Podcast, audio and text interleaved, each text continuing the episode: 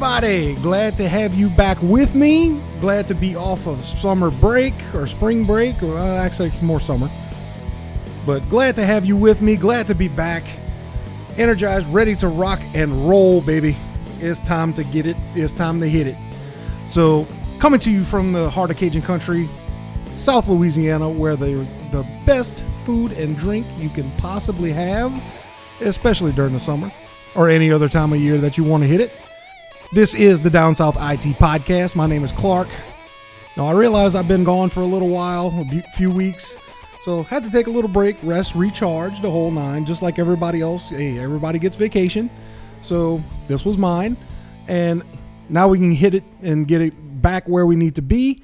But before we do that, I wanted to kind of do something a little bit different with this episode and go through and kind of run through some of the news of the day be, that I missed while I was on my break.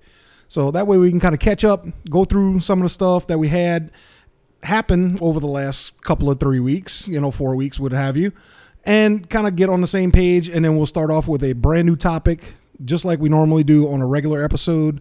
And of course, that'll be in two weeks. So, We've had quite a bit of things happen in the tech world since I took my little break. And if you want to follow along with all of this, everything, all the links and stuff to these articles, with the exception of a couple of things I'm going to throw in at the end, uh, I'm sprinkling in some wisdom and some craziness because why not? That's the fun part. It's my podcast. I can do what I want. So we're going to go ahead and run through some of the stuff that happened while I was on break. And it, this is kind of going to almost be like a my two cents episode, but it's just going to be kind of a longer version of that. So we'll kind of that way we can catch up and do all of this stuff. So if you want to follow on the show prep, downsouthitpodcast.com, just under the embedded player, click the link. It's right there. All the articles will be there right there for you so you can follow along if you really want to. Or at least just kind of catch up on some of the stuff that, you know, I thought was important that happened during the last few weeks. So we'll start off Gizmodo had an article on things that you'll lose from Windows 10 when you upgrade to Windows 11. Now, I'm not really all that interested in what I'm going to be losing with Windows 11 because some weird things have been happening with Windows 11 and they do have the public beta out now. You can, you know, download it and put it on your computer if you really, really, really want to. Um, not suggesting you actually do that because there's probably going to be some updates and other things that they're going to do to it before it actually goes public. And that'll probably happen more than likely this fall. But what we, the thing that's getting me on is after Microsoft did their announcement and they came out, everybody was praising it. Oh, this looks great, blah, blah, blah, blah. Everything's going smooth and swimmingly, and all of these other adjectives that most people won't use on another computer because as soon as after that happened, what'd you hear? I know what I heard, and it was crickets. I didn't hear a damn thing. Especially after some of the things were coming out that you would have to do once you actually installed it. Some stuff that wasn't there, the stuff that was there that you might not like. But it went from everybody praising this thing, this new operating system, for, you know, about a good 48 to 36 hours you know 36 48 hours give or take you know maybe a, maybe a little bit longer maybe 72 to nothing. Absolutely nothing. I have heard absolutely nothing from anybody that's done like articles on hey i've tried windows 11 for three weeks this is what i learned. I have found nothing like that. Which means that this thing is probably going to be terrible and granted, there are some useful features that they're talking about. A lot of the stuff might not be completely implemented because, granted, this is a beta. So, not everything is going to be working 100%, which I can pretty much guarantee you when you download it and it's going to be live. Some stuff probably won't work either, but that's just kind of how Microsoft rolls now, along with just about every other software developer. They don't ever, you know, do anything to the point of it's actually working before they release it because why the hell bother? You can do updates, blah, blah, blah, blah.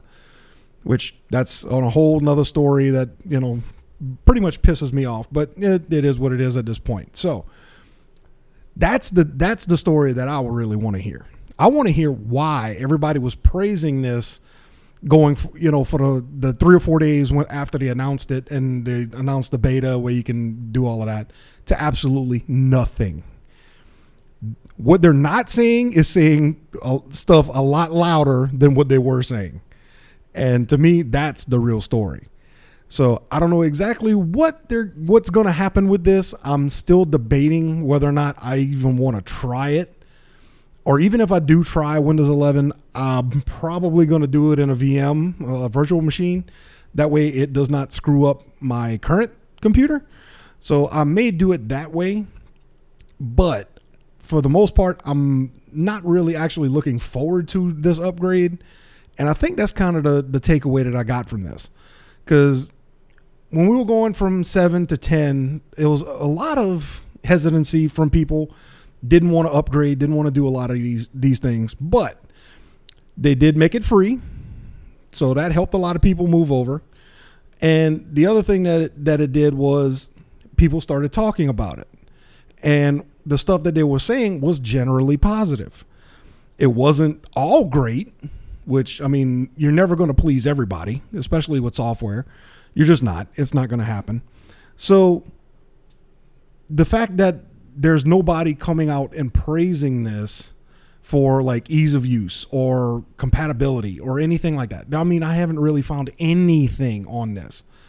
So the fact that nobody's sitting here praising this and saying, okay, this is the next thing, it's a go to operating system, or, you know, the upgrade will be better in the long, even not even in the long term, in, even even in the short term, it'll be a better for you know an upgrade. I haven't heard any on that. And that's what's scaring the daylights out of me and not wanting to upgrade. Because at least if you hear chatter and stuff like that, uh, again, you're not going to please everybody, but at least if the chatter was mainly positive, then maybe that might kind of push me to consider it. But at this point, the chatter is basically nothing. So that doesn't bode well, especially in you know the minds of people like me that are you, I'm a self, you know, confessed technocrat and, you know, gadget guru and tech junkie. So if it doesn't sway me with any of the chatter that this is actually good, you're, you can't bank on me telling people that it's good and them taking my word for it. And especially, I'm not going to put it on this podcast where a lot more people listen to it than I actually talk to in real life. So, and thank you, by the way, for doing that. We're up over 12,000 streams total for the entire uh, podcast. So, appreciate that. You guys are awesome. I love you. But if I can't sit there and relay what I hear to people to kind of sway them, then it's not going to happen. Especially talking to like friends and family and stuff like that in my inner circle that people that really trust and value my opinion on tech stuff, not just, you know, you, the podcast community that listen to me, which I do appreciate you again, but, you know, the people that I that really hold what I say to heart, I wouldn't trust sending them to download this, at least not right now. So that right there in in itself speaks volumes to me, and that's kind of where I sit with this whole Windows 11 thing. It's not what features they take off and which which ones they put back on. And they've they've done a lot on here that I really do not like, to be honest. But again, that's for another that's another time and place. If you want to hear about that, I do have a my two cents episode on that, so you can check that out. And it's just I'm not I'm not of the opinion that I really want to do this right now. So Microsoft has kind of painted themselves into a corner. I really think they have. They have something that looks good, but from form form and function is a lot different than aesthetics. And the aesthetics I think they do have down. And I've seen screenshots and you know people using it. It does look great. I'll give it that. It looks good. It, it looks different. I like the new icon packs. I like the, you know, a lot of the stuff that they're doing. But if the function isn't there and some of the features that I use a lot aren't there, then it ain't going to happen. it just won't. I'm going to ride Windows 10 until I can't anymore. You know, that's basically at where I'm at with this right at this point. Next up on the list is a article from CNET talking about how Apple is trying to get as many Bionic A15 chips as they can for the next iPhone launch. This one's actually kind of a twofer because not only is Apple trying to hoard as many chips as it possibly can during a silicon shortage, that they're actually they put on order 100 million chips from TSMC out in South Korea for their iPhone release for the iPhone 13. Now, that's actually up because whenever they did the iPhone 12, they only ordered 75 million. So they actually upped it 25 million for the order. Now, the trick of this all is is that this is the twofer. Just because they're ordering 25 million more chips doesn't mean they're going to get it. Because we are still in a chip shortage. There's still a lot of sectors that don't have silicon. Namely cars, a lot of other semiconductors, they have uh, AMD Ryzen chips are you know getting harder and harder to come by. Graphics cards again are still crazy to to try and come by, even with the mining bust in China. And you can find a lot of secondhand graphics cards now for fairly cheap. So at least the price of those have started to come down a little bit. But for the most part, we're still in a silicon shortage. Automotive industry is sitting on a ton of vehicles. I don't know if you've passed by a dealership lately there's no cars on the dealership lot because they can't complete them. They can't finish the cars because they don't have the chips for the computers. So, or even the ones that they do have are base models that don't have a lot of bells and whistles because they don't have the silicon. In fact, GM has been pretty much the leader on that front by taking higher end vehicles and stripping out all of the bells and whistles like your navigation, your cruise control, you know, different things like that that require those computer modules and ECM modules. If they can't get the silicon, they're just taking those out and then sending them to the dealership so they can be sold. So you're actually getting like, you know, higher end leather interior and stuff like that, but you're not getting all of the bells and whistles that you possibly could, even if you wanted a new vehicle. So the ones that you really want, you really can't get at least with all the features that you want. So it it is definitely a struggle, especially for the automotive industry right now. Again, I'll, pretty much anything that you can think of that has a chip in it, which is damn near everything at this point. Oh, you know, for us, at least in the the economy that we're in, computers and single board computers. You talking headphones, headsets, wireless devices, phones, anything you can think of with a chip in it is going to be hard to come by because of the silicon shortage. Now, it has been getting a little bit better. So I'll give them that. It has been getting a little bit better, and prices have finally started to come down, at least in a little bit. But for the most part, it's still going to probably be well into next year or 2023 before this actually gets resolved.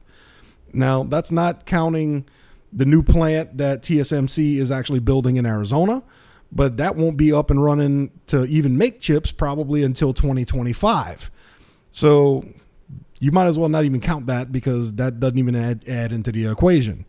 So it's going to be a little bit of a tingy and cringy ride, at least as far as you know tech goes for the next few years, just because of all of the, the shortage for chips and different things like that. So it's going to be a little bit fun but we'll make it through. We always do.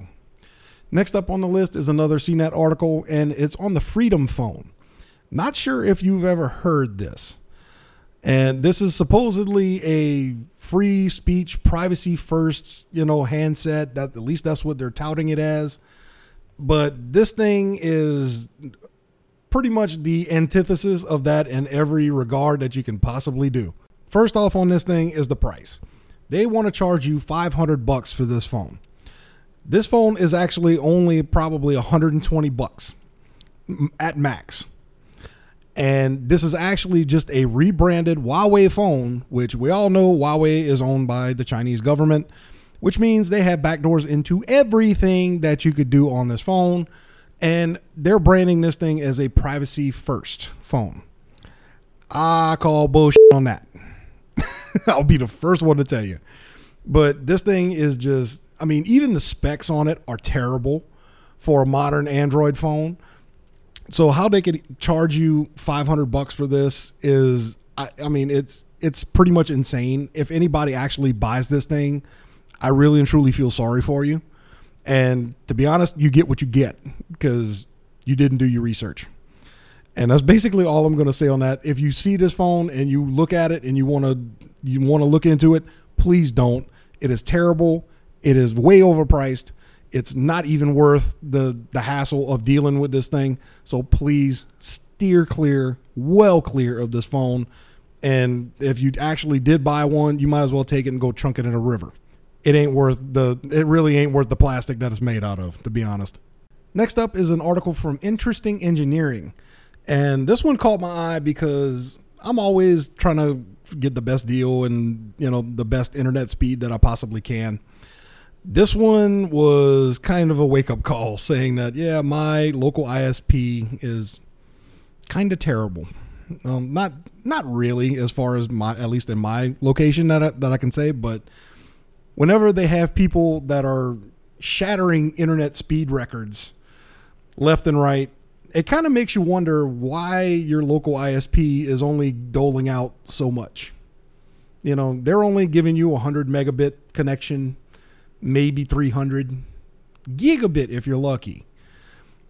And they have had a company in Japan that shattered this internet speed record with 319 terabits per second. Grant, you're getting megabits. To get to gigabit, you have to add 1024 to that. So 1024 megabits is one gigabit. If you do 1024 gigabits, then you get a terabit. So they're at 319 terabits. That is insanely fast.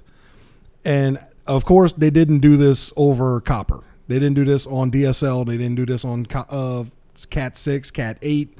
No kind of Cat cable that can honestly keep up with that kind of speed. This was done with fiber. So this was fiber optic cable. And what they actually did was it was kind of ingenious because if you look at cable internet uh, from your cable company, they use coaxial cable and they split the bandwidth, at least in the newer modems, they split the bandwidth into different channels. They did the exact same thing with the fiber, but when you split fiber into different channels, you use different wavelengths of light. So they were using different wavelengths of light all combined together to get this speed. So they come basically they broke it up into different fragments, different channels, and then sent everything at once to get to that 319 terabits. Which is, I mean, like I say, the technology exists in coaxial cable. You know, your regular your cable uh, TV cable. So why not apply that to fiber? So it was actually an ingenious solution. And I was I was very I was intrigued by it whenever I was looking at it.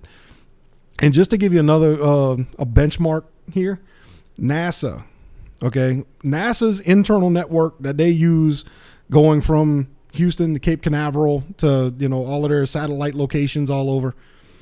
That connection is only 400 gigabit per second. So this is 319 terabit so they're even putting NASA to shame. Okay. You can download a movie on NASA's network in pro- a regular HD movie, like a 1080 movie, in probably three to four seconds. So three terabits a second, you'd probably be less than a second. Less than a second to download an entire HD movie. that is insane. Insane. Kind of makes you want to get fiber to the home now, doesn't it? Next up, an article from The Verge. Apparently, Major League Baseball is getting sick and tired of people doing sign stealing. Uh, Houston Astros. Um, oh, I'm sorry, I got something caught in my throat. But so to try and combat this, what they're going to do is they have encrypted transmitters that have bone conduction mic- uh, speakers. So it's basically kind of an over the ear headset thing that the that the catchers can wear that it actually doesn't have it doesn't play any sound. So you can't use like a parabolic mic or something like that to, you know, to actually do the listen in on the conversation and see what pitch or you know what play or anything like that. So if you use that, it's kind of the same function as a hearing aid almost. It actually stimulates the the different bones in your ear to make sound. So that way the only person that can hear it is the person wearing it. So and of course they're talking about doing the you know the, the transmitter itself would be you know encrypted so you can't steal it wirelessly.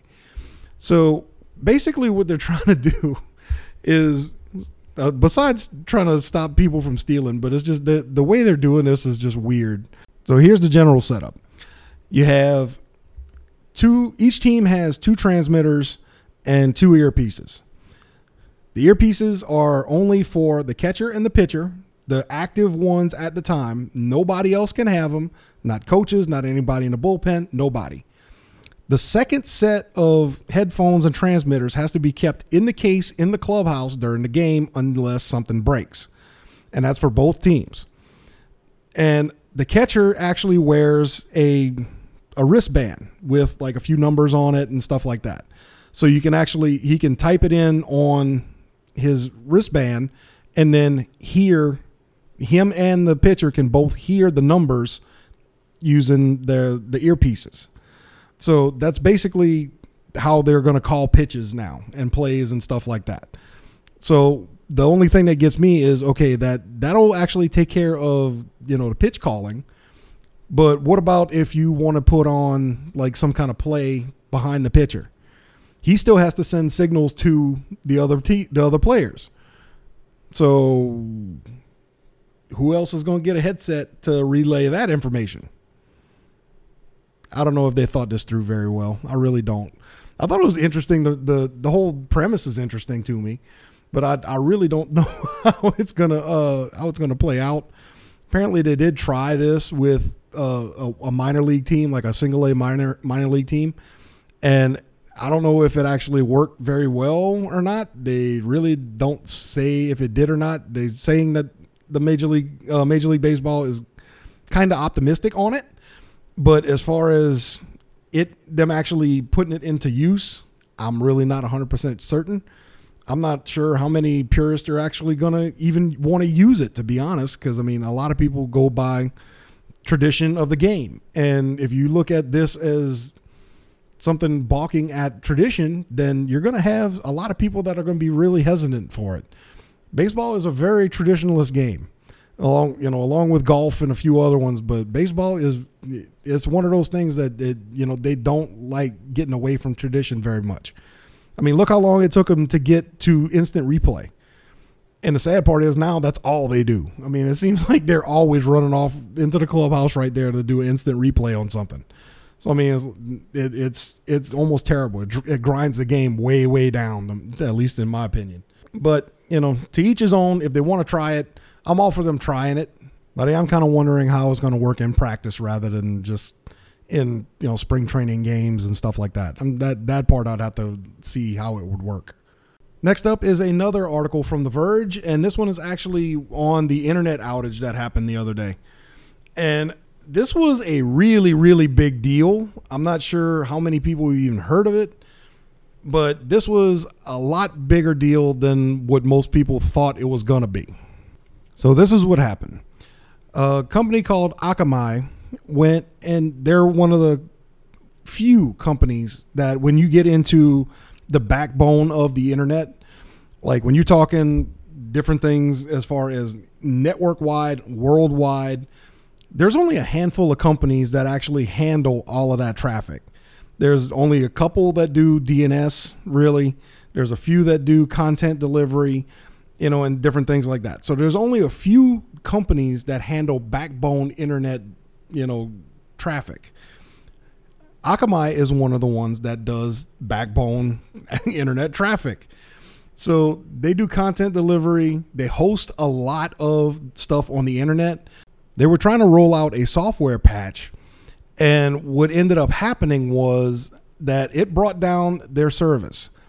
And when their service went down, pretty much every website that you could think of went down. There was a lot of them. Allied Bank, Fidelity, so, uh, Sony's PlayStation Network, Airbnb, a bunch of different airlines, Delta, British Airways, Southwest, you know, had function that wasn't working.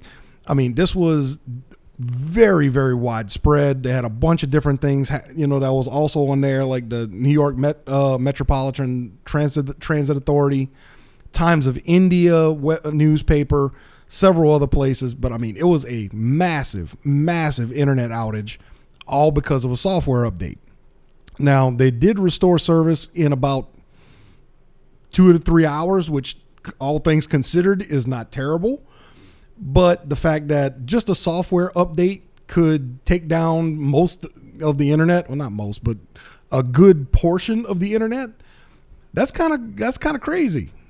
And it just shows that you know, if one company happens to get hacked and that they honestly they came out right away and said that this was not a cyber attack or anything like that. I kind of have my doubts. Uh, I mean, they haven't said anything to the contrary. Nothing. Nobody else has come out and said anything to the contrary on that. But you know, it it it was a little shady, just to say the least. But at least it kind of shows that you know there's only a handful of companies that handle the traffic for the entire internet, and if one of them happens to get hacked, you know, or you know, get some kind of cyber uh, attack or some kind of ransomware or anything like that, then they could hold a good bit of the internet hostage for that information. Now, granted, a lot of that stuff is encrypted and it's databases and different things like that. So a lot of places can't get to it. Even if it was ransomware, there was, you know, it's a, it's, this is more high high end stuff than just the servers at, you know, a, a certain company. So it's nothing along that line. That data probably won't get there, but the hosting side of it, that that could be very very valuable if a cyber attacker wanted to hit it. How much money could you uh, have gotten from them if you did do have a ransomware attack on them? I mean, they they could have asked for billions and probably got it because of how strategic and important Akame Akamai. I believe I can't. It's it's a very odd name for a company, but one of those. And I'm from South Louisiana, so I butcher crap all the time. So all in all, service was restored pretty quick. I'll give them that. But I do believe that this kind of opens the door for cyber hackers and cyber terrorists to try and get at these companies that are on the backbone of the internet because they can take so much out with one attack. So I'm not sure if that's something that they were already thinking about before but I guarantee you something like this puts it on their radar. Now, the last article is from Tom's Guide, and this one is about Amazon's new game that they're coming out with. Uh, seeing as how Amazon is trying to do a streaming gaming system, kind of like Google Stadia.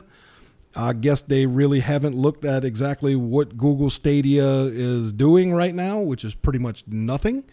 So I don't know why they would want to jump into this territory at this point. But anyway, uh, that's another story for another day. So their basically their headline game is called New World, and what it's doing is it's killing graphics cards on gaming computers.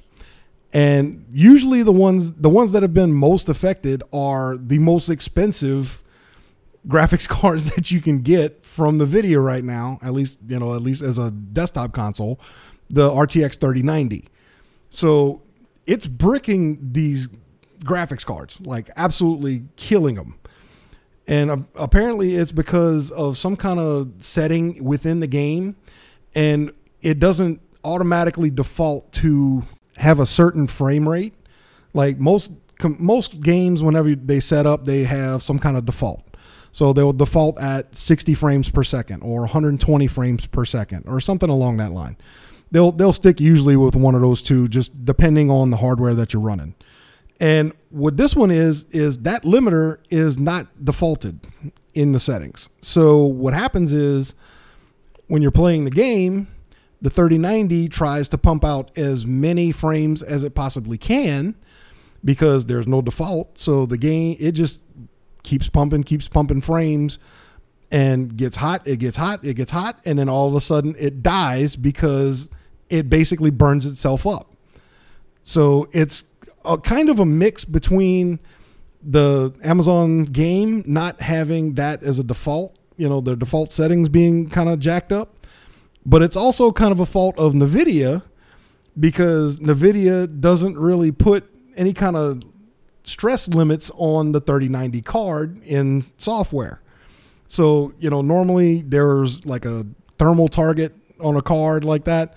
If it gets too hot, it starts to pull back, you know, so it doesn't run quite as fast and you don't get as much frame rate and all of that stuff. But because it's running hot, it's trying to save itself.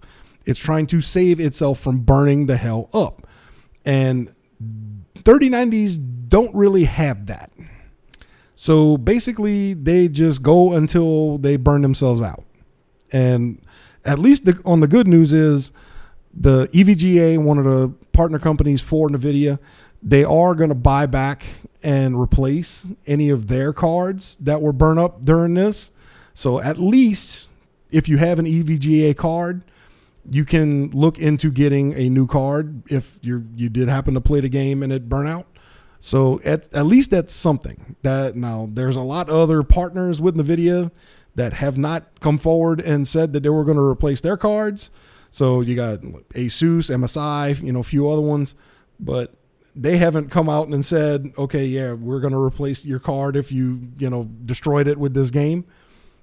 But it may be something that happens later on. They may do it quietly, just as a little press release or something like that. They may say it, but you know, at least EVGA was the first one to come out and say, "Hey, we're going to replace your card if you played this game and it destroyed your card," because that's a at least a twelve hundred dollar card under normal circumstances. If you tried to buy it within the last year, you probably paid upwards of three grand for this thing just because of the way pricing was and you know all of that stuff with the silicon shortage and everything else. And the way graphics cards were go- going up in price and skyrocketing and everything else scalpers the whole nine. If you were up in that you you did not pay msrp for a graphics card in the last year. You just have not. That's just that ain't the that ain't the the rate things are going right now. So at least they're getting replaced. So that's some good news on that. And I mean, it could be worse, right? It could you could have been stuck with a twelve hundred dollar you know paperweight, like some people have been. So before I wrap things up, I did want to talk about a couple other things. I already actually talked about the global chip shortage with the um, the TSMC article and stuff like that earlier, and again with the 3090s, kind of touched on it a little bit. So I'm not going to go through that really anymore. Uh, do have it listed as a quick mention on the uh, show prep if you wanted to go back again down southitpodcast.com you can go check out all of the links to all of the articles i was talking about today. But the first one that i want to talk about is uh, virgin their, their space flight and blue origins uh, space flight. So bezos and i don't remember old boy's name from virgin but uh, i can't remember his name off the top of my head. But anyway old boy we'll call him uh, they decided they wanted to go to space. So they did, and they both made it back safely, which is great. So they're kind of giving Tesla and SpaceX a run for their money. And I really don't think that they're actually giving them really a run for their money because, you know, Tesla's kind of, uh, SpaceX is kind of proven now and are partnered with NASA for the most part. So I, I really don't know. I, I mean, you know, the more people that get into it, the cheaper things are going to get. That's just, you know, the way things work. So the fact that there are a couple more companies that are willing to put in the work to, you know, to up the space race, I'm all for that. If they want to do it, go for it. Uh, you know, I mean, I, I can't fault them for wanting to try. Now, the the really big differences that I've seen in both of these is, for one, they really weren't in space for very long you know, 10 to 15 minutes at the most in low Earth or- orbit. But Virgin's spacecraft is more plane like. I did notice that. So theirs is more along the lines of like an updated version of the shuttle. So, you know, that one a little bit different. The Blue Origin one is very much kind of like a Soyuz capsule design and I've seen all the memes and yes, it did kind of look like Dr. Evil's quote unquote ship that looked like a tallywhacker, blah, blah, blah, blah, blah. You know how that went on Austin Powers. But anyway, but like I said, more power to them. If they want to keep going, go for it. You know, it's better to have more brains in stuff like that than not. So to each his own, let them go, see what they can do. The other one is the Steam Deck. Now, this is actually kind of a handheld computer. They keep calling it the Switch, the Nintendo Switch killer. I don't believe that's going to be the case at all because this thing it will play Steam games, but it won't play all Steam games because granted, I mean the screen looks good. The from what I've heard, the controllers are really easy to work. You know, the, the buttons are good and the whole nine. The thing that gets me is that it's the chipset that's running it is not the most powerful, so it won't be able to run a whole lot of AAA games on it. So you'll be able to play some of the older games and some stuff on Steam that you know they, they have on there that's that's a little bit older and easier to play. So they'll have that. But is this a Nintendo Switch killer? No. And mainly for the the reason that it's it's not meant to go up against the Switch. You know, it's meant to play Steam games and you know Linux-based PC games. So it's not even going up against Nintendo. Nintendo is, and by the way, Nintendo is very, very strict and crazy as far as keeping their intellectual property off of devices and using ROMs and different things like that. So if you try to put, you know, a Nintendo uh, OS or some kind of Nintendo game on that and they find out, they are liable to send lawyers after you. So just keep that in mind. But yeah.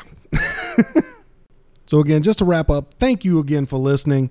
I uh, do appreciate every single one of you that's listened to the, the podcast, and we're going to start off season seven with a bang here. So, I definitely appreciate you. I want to thank y'all for, for sticking with me and go, getting through the break. I know it was a little bit longer than I normally take, but things do happen. And you know what? I'm glad to be back. We're going to start rolling with this one more time, and we're going to keep going. So, love to be back. Thank y'all. And you know how I like to end the podcast. Uh, paraphrase from Elbert Hubbard Technology can replace the work of many people, but it can never replace the work of one extraordinary person. So go out and be extraordinary today. Thank you all for being here. I love you. I'll see you right back on the next episode of the Down South IT Podcast. Later.